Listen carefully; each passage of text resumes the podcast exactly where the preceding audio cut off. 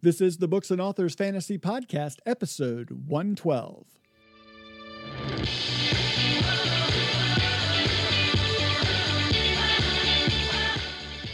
Well, good day and welcome to this episode of the Books and Authors Fantasy Podcast. I'm your host, podcaster, and author of Fun Fantasy Reads, Jamie Davis.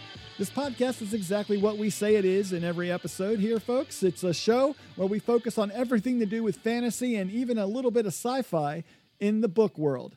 From everything from epic fantasy to urban fantasy, space opera, pure sci fi, swords and sorcery, anything you can think of, we try to bring you the best and brightest authors from the sci fi and fantasy book world here on the show. Starting off things for this week's episode, I'd like to let you know I'm finishing up the final edits for Huntress Adept, Book 5 in my Huntress Clan Saga series. I am going to be handing that book over very shortly to my editor and proofreaders, and we'll be waiting for that to come back so that we can get it out. I hope to have it out to folks sometime uh, the end of June, beginning of July, probably closer to the beginning of July, is my guess. Uh, but I just wanted to uh, let folks know that it was coming. I'm also actually in the process of prepping for writing book six in that series. I'll start working on that in earnest as soon as I get book five off to the editor. If you haven't picked up any of the other books in the Huntress Clan saga, I hope you'll take the time to do that. You can check out the entire series over on Amazon. Book one is called Huntress Initiate. You can check out all the things I'm up to, as well as my books, sneak peeks of upcoming covers, special giveaways, contests, you name it. We talk about other people's books, we talk about fantasy in general, all available over at my fan group over on Facebook, Jamie's Fun Fantasy Readers. Just go ahead and search for Fun Fantasy Readers, and you'll find the uh, book group over there. There's also a page of the same name, but um, you can come find the group and ask to join. We'd love to have you in there. And uh, if you want to check out my website and all of my books, you can do that over at jamiedavisbooks.com. Joining us this week on the show is author Christopher Keene. Christopher is the New Zealand author of the Dream State Saga, a five book sci fi series that's part of the exploding lit RPG or literary role playing game genre. He's also the author of The Midnight Queen, the conclusion of the Super Dungeon series, and various other fantasy books inspired by ideas and media covered on his blog, fantasyandanime.wordpress.com. We talk about his latest book, War of Kings and Monsters, in this episode, so check out that interview with Christopher coming up right now.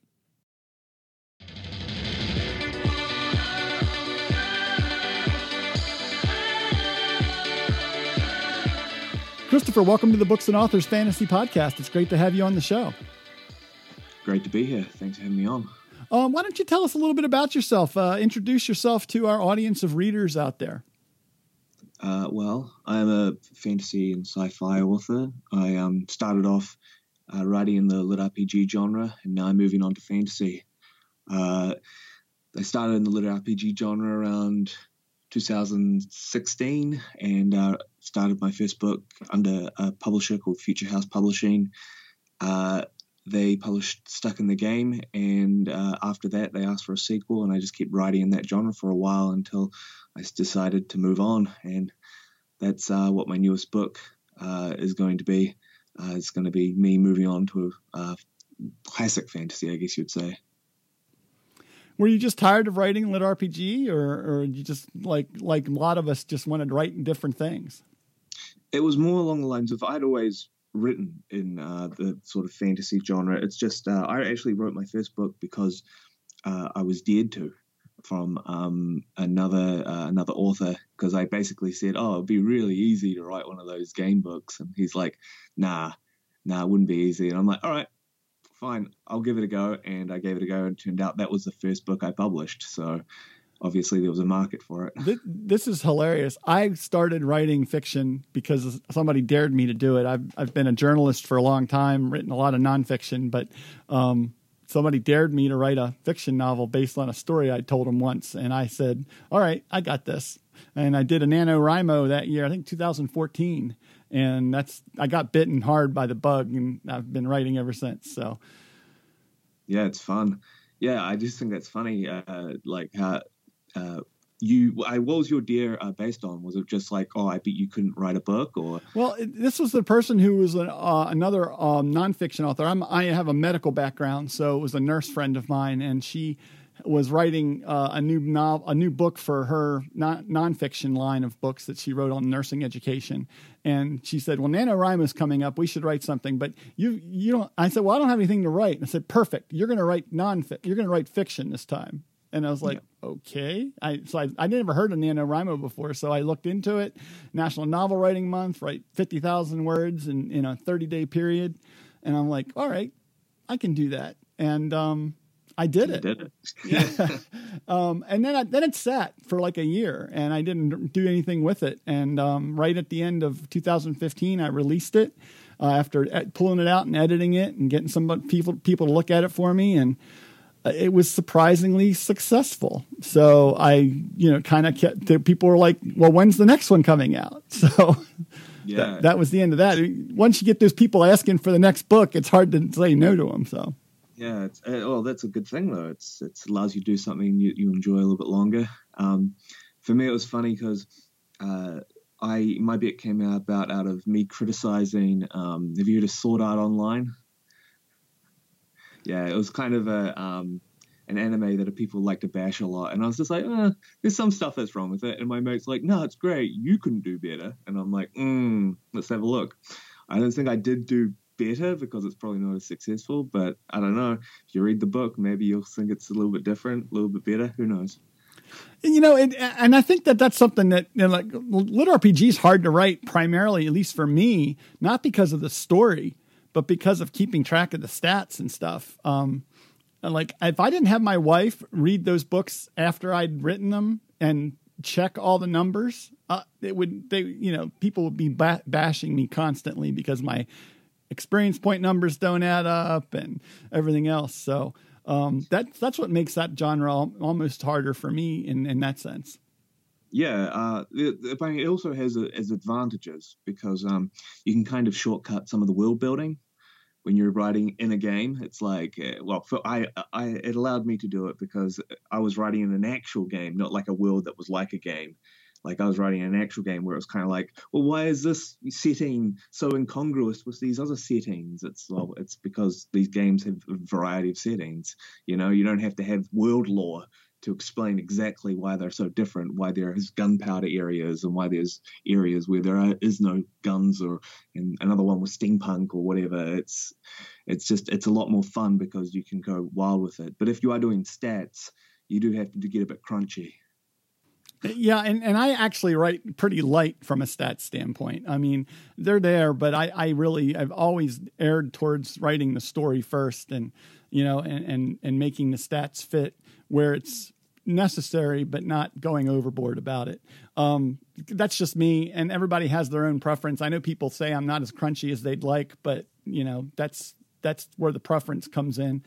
Um, and I like what you said about story building. It's probably one of the reasons my my primary genre is urban fantasy because you don't have to describe a car.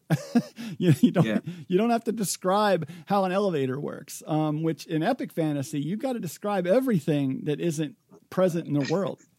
I love doing that. For me, it's like uh, the little the little things tell you so much about the world if you can do it right. You know, it's the idea that uh, if you don't if you don't uh, what is it think about the world as a whole, you can create big incongruities. But if you think about something and just a small thing and how it affects larger parts of it, it really it almost writes the book for you in a way because you think to yourself, all right, so how are the characters going to react to these things if they've never explored them before, or how are they going to, you know, uh, you know, bounce off each other? How are they going to be used for a later event? It's for me that is kind of what I love about writing. Really, is just finding those things as I go along. But, so uh, let's talk about your your new series because I, I, I got the impression from looking at it that it's more of an epic fantasy series. War of Kings and Monsters coming out um, probably be out by the time this episode's released. Actually, May nineteenth. yeah. So um, tell us a little bit about um, you know you shifted gears, you went into a different direction in fantasy. Um, what, what's what's what was that like, and and where did the impetus for this shift come from? Well, as I said, um, I, I, I wrote I wrote fantasy before I got published in Lit RPG, And um, then after I'd done that, I was like, oh, great. Now I can get some of my fantasy stuff published because I actually have a name for myself and I have a publisher who's willing to back me, thank God. Um, and uh, I was like, I was like, okay, let's let's see some of these old projects and which ones can actually be recovered because it's been it's been about five years since I've been writing some of these ones, so I needed a lot of polish. You know, I'd, I'd increased my skill a lot since then. So I was like looking at the different fantasy books, and one of them was about monster battles, and I'm like, that's kind of you know going from lit RPG to fantasy with monster battles. I mean, that is not a big leap, to be honest. And so I was like, okay, so the idea is that medieval fantasy world, sure. Uh, but the idea is that the magic system works very, it's very hard magic system. It's the idea of, you know, you get a soul from a demon world, put it in an, an item, and that item can transform into that demon at your behest. And characters use those to fight. So it's pretty much medieval Pokemon, if you think about it. That's a great, yeah. that's actually a great concept. I like it yeah, it was it was really fun, and you know you have a leveling system in a way for the um the different monsters, and each monster come from the, the different thir- circle of this demon world that they're from, and depending on which uh, part of the demon world they're from depends on like little characteristics or how the, if they're going to obey you or not, or if they're essentially like the gods of these demons and they can't be controlled at all, and it's always like using these rules to try and make sure that you know whoever's battling who is you know makes an interesting conflict. But once again that's just the underlying system. I think the more important part is the character interaction and how that works and uh, like the idea is i got a kind of brother sister uh, rivalry going on between the two main characters of my book and one of them has been brought up in a kind of hard environment where you know she's essentially being taught to be cold and callous and strong at any cost, whereas the other one has kind of been brought up in a nice sheltered environment. He's never been outside the walls, and so as soon as when they these two meet, even though they're basically twin brother and sister, they have completely different personalities and they approach fights and how they deal with these monsters in completely different ways. And so that conflict essentially, you know, creates a resonance for the wider conflict of the story, which is, I guess you'd say, after a war. So, so how how many books do you envision in this series? I mean, this this first one's coming out. Have you thought, you know, this is a trilogy? This is uh, it's, this is an ongoing thing that could go on to many more books. What's your thought process there? I I don't know. At the moment, it's a standalone. It, it ends pretty well.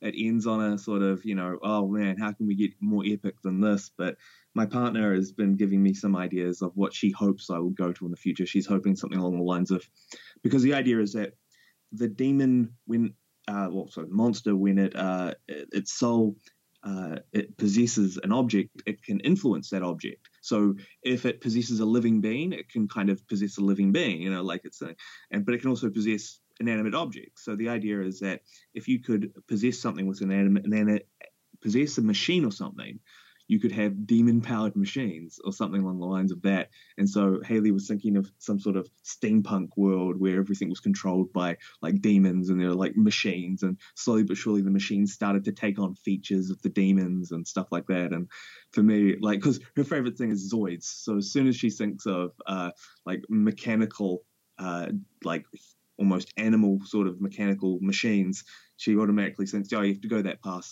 You have to go that path." And I'm like, mm, "Okay, well, if I do do a sequel, that's where I'm going." Steampunk demons. That's actually pretty awesome. Um, I know. Well, wow, long time ago, I, I read a book about demon tech, and they used it was a it was a military fiction fantasy book that where they used guns and they they had like demons they loaded into their gun and it shot a spell. Um, yeah you know, and and um, so that was similar to that, but you know, not not the same as that at all because running a whole machine or or you know a, a, a big fighting yeah. battle tank or something, you know, yeah. like Alan Leonardo da Vinci, uh, but powered by a demon, that would be pretty awesome. Yeah, man. That that if I if I see if I do do a sequel, that's that's the sort of system that I want to work with. It'd be pretty. It'd be pretty far on the future though, because as I said, it's kind of like a medieval setting, so it would have to be like the great ancestors of my characters now. But the uh, underlying magic system is there if I want it. Yeah, you've got all kinds of opportunities there. You could carry that on through the ages. You know, come to a modern time, come to go to the future. Uh, that's what all... a lot of that's what a lot of fantasy authors want, though. They they want to they want almost like like a different uh, eras trying to you know push their magic system and see how it responds in different uh, time time zones. Like Sanderson did that with uh, Mistborn. You know, he starts off with uh, the first Mistborn and kind of medieval, and then it goes on to more sort of Victorian steampunk era. People got guns, and it's like, man, guns are pretty cool when you can push on metal. I tell you what. Absolutely, yeah, and, and, yeah, Sanderson has really been great at exploring a lot of different I almost call them crossover genres where they they've kind of he's kind of bent fantasy into uh, different different things. Whereas there's an at there's an aspect of science fiction almost to it that you know if you you feel like you almost feel like in some senses his magic system has science behind it in some way. Um, and I'm not sure exactly how that works, but I, I just I, I need to pick his brain sometime if I ever run into him at an author conference. I'm going to have to do that. I, I think of it as like grounding. Like the more uh, the more limited and the more like you know rule based your system is, the more grounded it feels because you're when you're working in with, within rules and you know using quote unquote physics, it kind of it it makes it feel like there's more impact and more push and more consequences if you fail. And so for me, I, I always love hard magic systems for that reason because it, as I say, it feels grounded. But you know, at the same time, you can bend those rules and you can subvert them. Uh, like I quite like the idea of with my own magic system using the demons to possess people. Uh, the idea is that there's a, there's a situation where you think that a demon is like this giant monster. Turns out the monster is actually just a monster possessed by a demon. And so when the monster dies, it just comes back to life because this fucking demon still inside it. And so for me, that was just really enjoyable to kind of just subvert the idea that this like monsters aren't always monsters, if, if you know what I mean. It's sometimes sometimes a monster can be a person. You know, it's the idea of uh, this. The, one of the characters uses his own body as a pact item. Is what's the that's the name of the item that you put the demon inside of, and so he can transform into a monster as well. It's it's it's pretty crazy. That is that is awesome, I, and and I really like the concept. I'm looking forward to this coming out. It looks like that really sounds like something that I would enjoy, and and I you know I like the idea of a standalone at least for now because it, you, so many I have so many books that are like series that I just can't read them all, um, and so it's nice to have a one off that would be nice to just kind of dig into and relax and enjoy, not having to worry about can I read them all before I have to dig into something else. Um, I noticed that you have um, the next uh, lit RPG book though lined up to come out uh, next January. Um, found in the game, is that correct? Oh yeah, yeah. That's the last one. That's the last one in the in the series. Uh, I, I, I did not plan ahead at all with this lit RPG series. I wrote this first one on a bet, and then my my uh, publisher wanted the sequel, and I was like, sure. And then they're like, oh, you left that sequel on a cliffhanger. You need to write another sequel.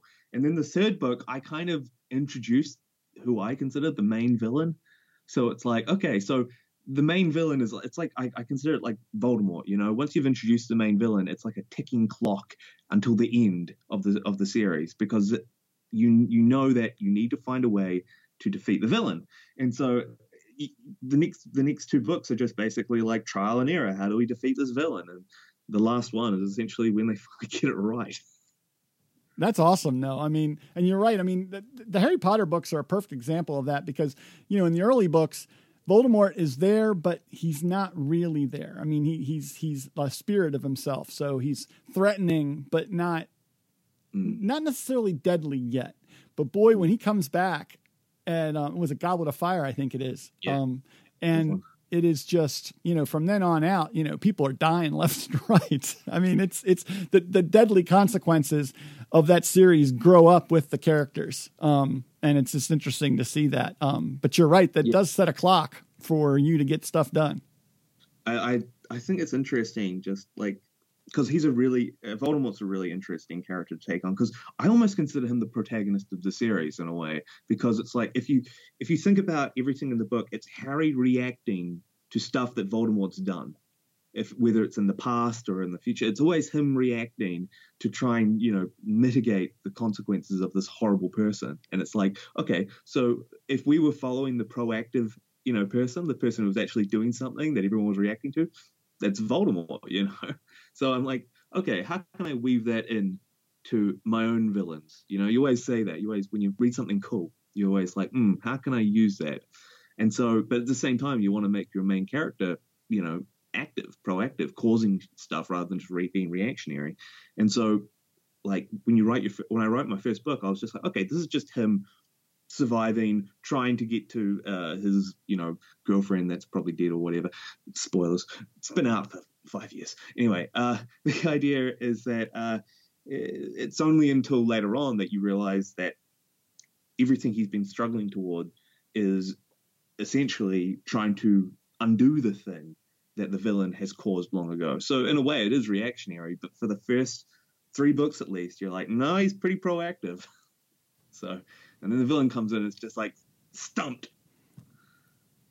That's that's I think very true though. I, I think that finding finding echoes of things that you can bring into your books from other books you really love is, is does two things. It, it, it helps you create a better book, but it also I think is an homage to the to some great books that are out there.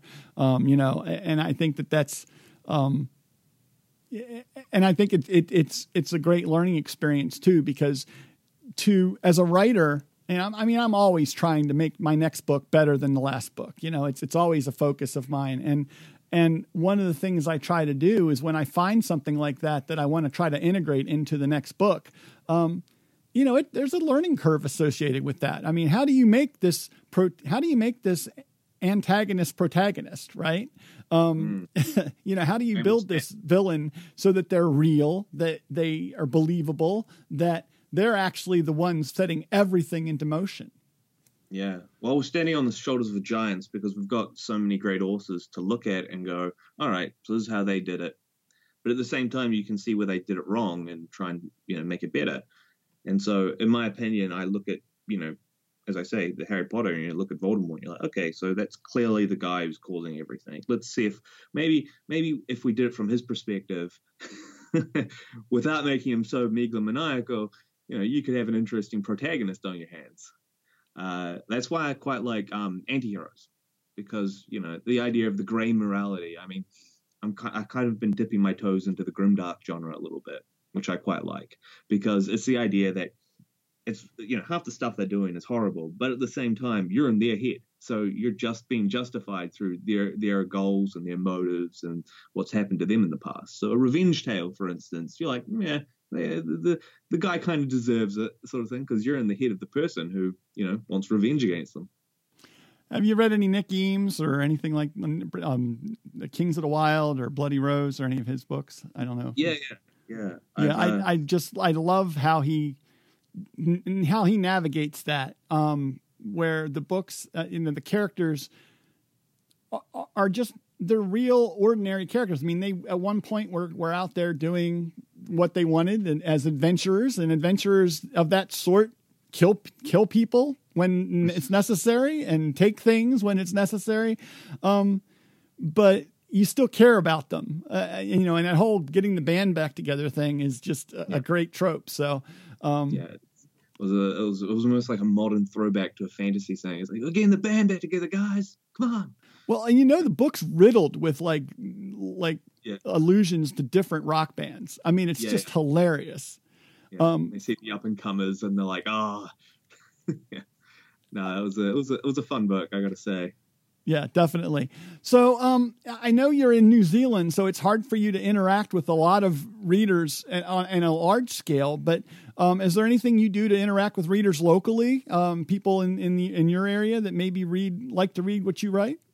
Yeah, definitely. Uh, there's a bunch of writing, writing and reading groups. Uh, Specfic, speculative fiction, is a big one down here. Uh, but it's quite interesting because I think I get most of my interaction with writers through uh, critique groups, uh, just going back and forth and you know swapping books and giving each other feedback. But it's quite interesting because a lot of the oh, man, I don't want to badmouth New Zealand, but man, the English the English curriculum here is awful. They don't actually teach you how to write very well. Um, and so when I'm go back and forth with these writers, it's like it's like okay, uh, maybe you learn to punctuate and then come back because it's just painful. So I guess I was lucky in that respect because I got kind of coached along the way. But I don't know. I, I am still not as experienced as some of the writers I chat with, so I can't really talk, say much. You got to kind of give people their dues. Well, and it's a growth process. I don't think uh, you know. I I haven't written my best work yet. You know, and I, I that's just the way I keep looking at it. Is um, I, I know when I work with editor, uh, I, you know, I always talk to them at the, when they finish the book and say, "All right, I'm working on a project now. What is one thing that you wished I'd fixed before it got to you? What is one thing that you think I could work on and improve so the next manuscript you get from me, you don't have to worry about that thing?" Mm. And and I try to then focus on that. what was it? Oh, it's it's something different every time I, I do a new book. Uh, you know, right. I mean, it, it's so the last one was. Um, she says she goes she used she said you use the phrase so and so turned and something, and she goes I almost always get rid of that. And I was like, yeah. I, and I never noticed it, right? So it's something that I left in and didn't pick up on. And I didn't pick up on that she deleted it necessarily as a matter of routine. And um, so, you know, she's like, do, don't do that. And, you know, unless it really is necessary. So then I, you know, started really rethinking how I, you know, blocked my characters in a scene and how I moved them around. Um, to do things. And, you know, she's right. It, a lot of it's unnecessary. You don't need to tell, if, if somebody's talking to someone, you don't need to tell them that you, they've turned and followed them across the room. You know, it, it's, it's assumed. Um, yeah, so it's like, that's an example, but I mean, it's stuff like that. In the early days, it was a lot of passive voice fixing, you know, stuff oh. like that. Yeah, my uh, the big one for me is um, they call it distance distancing language.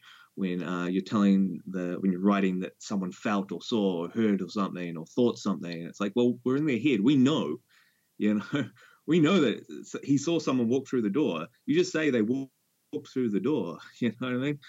And for me, it, like for me, that was a that was a big bummer because I went from uh, first person to third person. And in first person, you're like, okay, cool, you're in their head. You can just say that stuff. But in third person, like sometimes you're in someone else's head. You don't want to head hop, and so you got to be careful who you're talking from the point of view of. And so a lot of the times you're like, okay, realized he he can realize that he, because he is realizing it right now. But maybe just you know show a physical reaction. You know something besides you know telling the readers what you want them to know exactly. Absolutely, yeah, yeah. and, and I, those those count. I, I've had that. I've had yeah those, but I think that part of being a good writer or or striving to be a good writer is the willingness to accept that kind of criticism and work with mm. it, um, you know, and adapt to it. Um, and, and I know a lot of I know a lot of people who struggle who have not put a book out but say they want to be a writer but they struggle with that criticism they struggle with either they don't want to get the criticism so they don't put anything out because they don't want to hear something that might they might construe as negative. You know i, I construe it all as like a building process. I know my i know my first book sucks in so many ways but people love it. And you know that's that's something that um, you know if i were to rewrite it today it would be a much different book in in the structure and the story the story and the characters and a lot of things about it but I still love that book in so many ways. So I have to, you know, you have to live with the good and the bad. Yeah, it's uh, it's quite funny um, when you uh, you look back on your old writing and you're like, oh man, that's what I started off with. and it's it's but at the same time you're kind of like, yeah, well, you know, it's a product of its time. Absolutely. Um, yeah, but at the same time, I, I kind of uh, I can't help you know think about what I still don't know, you know, and as and as you say, you know, the writers who are willing to take on feedback are the ones that you know are the ones that get better, are the ones that end up getting published, are the ones that you know you actually want to read, and uh, I guess in a way it relates to uh, openness and that you have both creativity and openness to experience kind of colliding, and whether or not you can accept criticism and grow from it and be creative enough to write your own stuff. So you know, sometimes that can be at odds because you're trying so hard to be accurate that you're not actually focusing on how you know creative or how fun your story is. I guess well, it's the same with uh, architects and pantsers in a way. You know, the idea that people are so fixated on creating this perfect story that's structured perfectly, and then when you get to the writing of it, you're like, oh well, I already know what's going to happen. So it's not as exciting. I, I, yeah I, I look at Pantser I look at the pantser plotter thing as, as as a spectrum. You know, it's not uh, either or. Yeah. I think everybody falls somewhere on that spectrum, some more in one direction than another. Uh, I think I'm mm-hmm. kind of right in the middle, but it, it, it, changes. Some books I have to do more research on. Some th- books I've had to delve more into character development. Um, so I think it changes with each project. I have like a because I'm such a pantser. I I don't I I don't even see my twists coming half the time. I don't plan for my twists a lot of the time, and so I have this kind of uh, background commentator when I'm writing, just thinking, "Oh no, you're not gonna, are you? you oh, he is. Oh, why is he doing that? Oh, you know, like it makes sense in the context of the story, but you're like, like, are you really gonna go down that? Okay, you are. Okay, okay." And it's it's it's quite fun because it, you react in real time to what you're writing, whereas if I'd planned that out, I don't think it'd be nearly as fun. Well, but at the same time, yeah, yeah, no, it's it's absolutely true. And when I write, it's it's I usually have like a sentence or two per chapter, and so like I just finished this morning writing a chapter uh, for my next book. That's um, it, it the, the the the prompt was um, she she she figures out the solution and all hell breaks loose. And I knew what the solution was going to be, but I didn't know what all hell breaks loose means. And um, yep. strangely enough, it turned out to be a two-headed hellhound. Um, so you know, it, it I didn't, hell. but I didn't. But I didn't know that. Like, uh, like literally, a rift opened and this thing came out charging at her, and I was like, okay. I didn't know that when I started writing this morning, um, but that's the joy of writing for me, and it sounds like it is for you too. Yeah, well, it's funny actually. Um, now that I think about it, the book that's coming out in May is actually the first book that I've actually planned it out from beginning to end. All the all the other ones I did from the seat of my pants, but like so if you if you've read my, my other books if, if you've read stuck in the game and you want to see what it's like to like the differences between structured story writing and just going nuts then you can see a very strong contrast because uh, I, I, used a, a pretty I used some pretty hard you know what uh, is it Kevlar's gun? Kevlar's gun or something? It's, it's the idea you set it up way before you know foreshadowing everything before uh, it happens. And uh, have you seen oh my my favorite example is uh, Aladdin, where um, what is it? The, near the very start of the uh, movie is like the rules of uh, the genie is laid out. The idea of you know got phenomenal phenomenal cosmic powers, but you have to be constricted to the lamp, the itty bitty living space. And uh, in the end, uh, Aladdin tricks the bad guy uh, Jafar into becoming a genie so that he can trap him in the lamp and it's like a really awesome way of foreshadowing the way that they're going to defeat the bad guy and i love that. That's one of my favorite i think that's the most satisfying way of using a hard magic system is by setting up all the rules and then using them cleverly in the end. And so that's what i did was this one. I was like okay you're going to have a, a, demon who's going to be uh, self-aware. No one can control them. And so the bad guy is obviously going to control, try and control this one because well come on bad guys. What are what are they what are they well known for? They crave power generally, you know, and power corrupts, and that corruption always kicks them in the teeth. Definitely. Well, listen, Christopher, it sounds like you and I could be chatting about this for a long time, but uh, we got to cut the podcast short at least for this one. Um, but I think pe- people should look forward to War of Kings and Monsters. It should be out about the time this episode is released. So I hope that if folks will go look up Christopher Keene, War of Kings and Monsters. Christopher, thanks so much for coming on the Books and Authors Fantasy Podcast. And thanks for having me.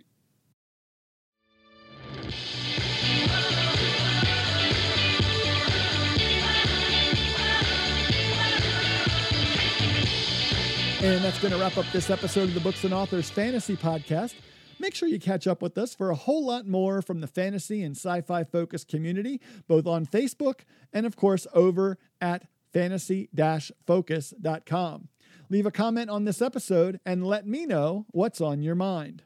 Also, on the website, on each podcast episode post, you'll find links to subscribe to the show on your favorite mobile app via iOS, Android. You can even subscribe by email, but you want to make sure you do that. You don't want to miss any of the upcoming episodes. We have some pretty awesome authors scheduled for the next few months, and you won't want to miss any of them coming up.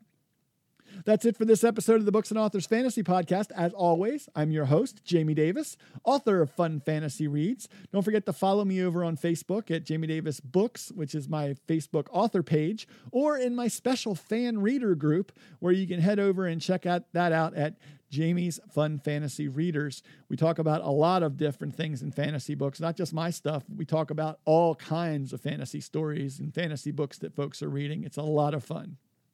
Whatever you do, though, I do want you to subscribe to the podcast. Come back here, catch the next show. And while you're waiting, in the meantime, I'll remind you to keep your eyes open, folks, because whether you know it or not, there's magic all around you.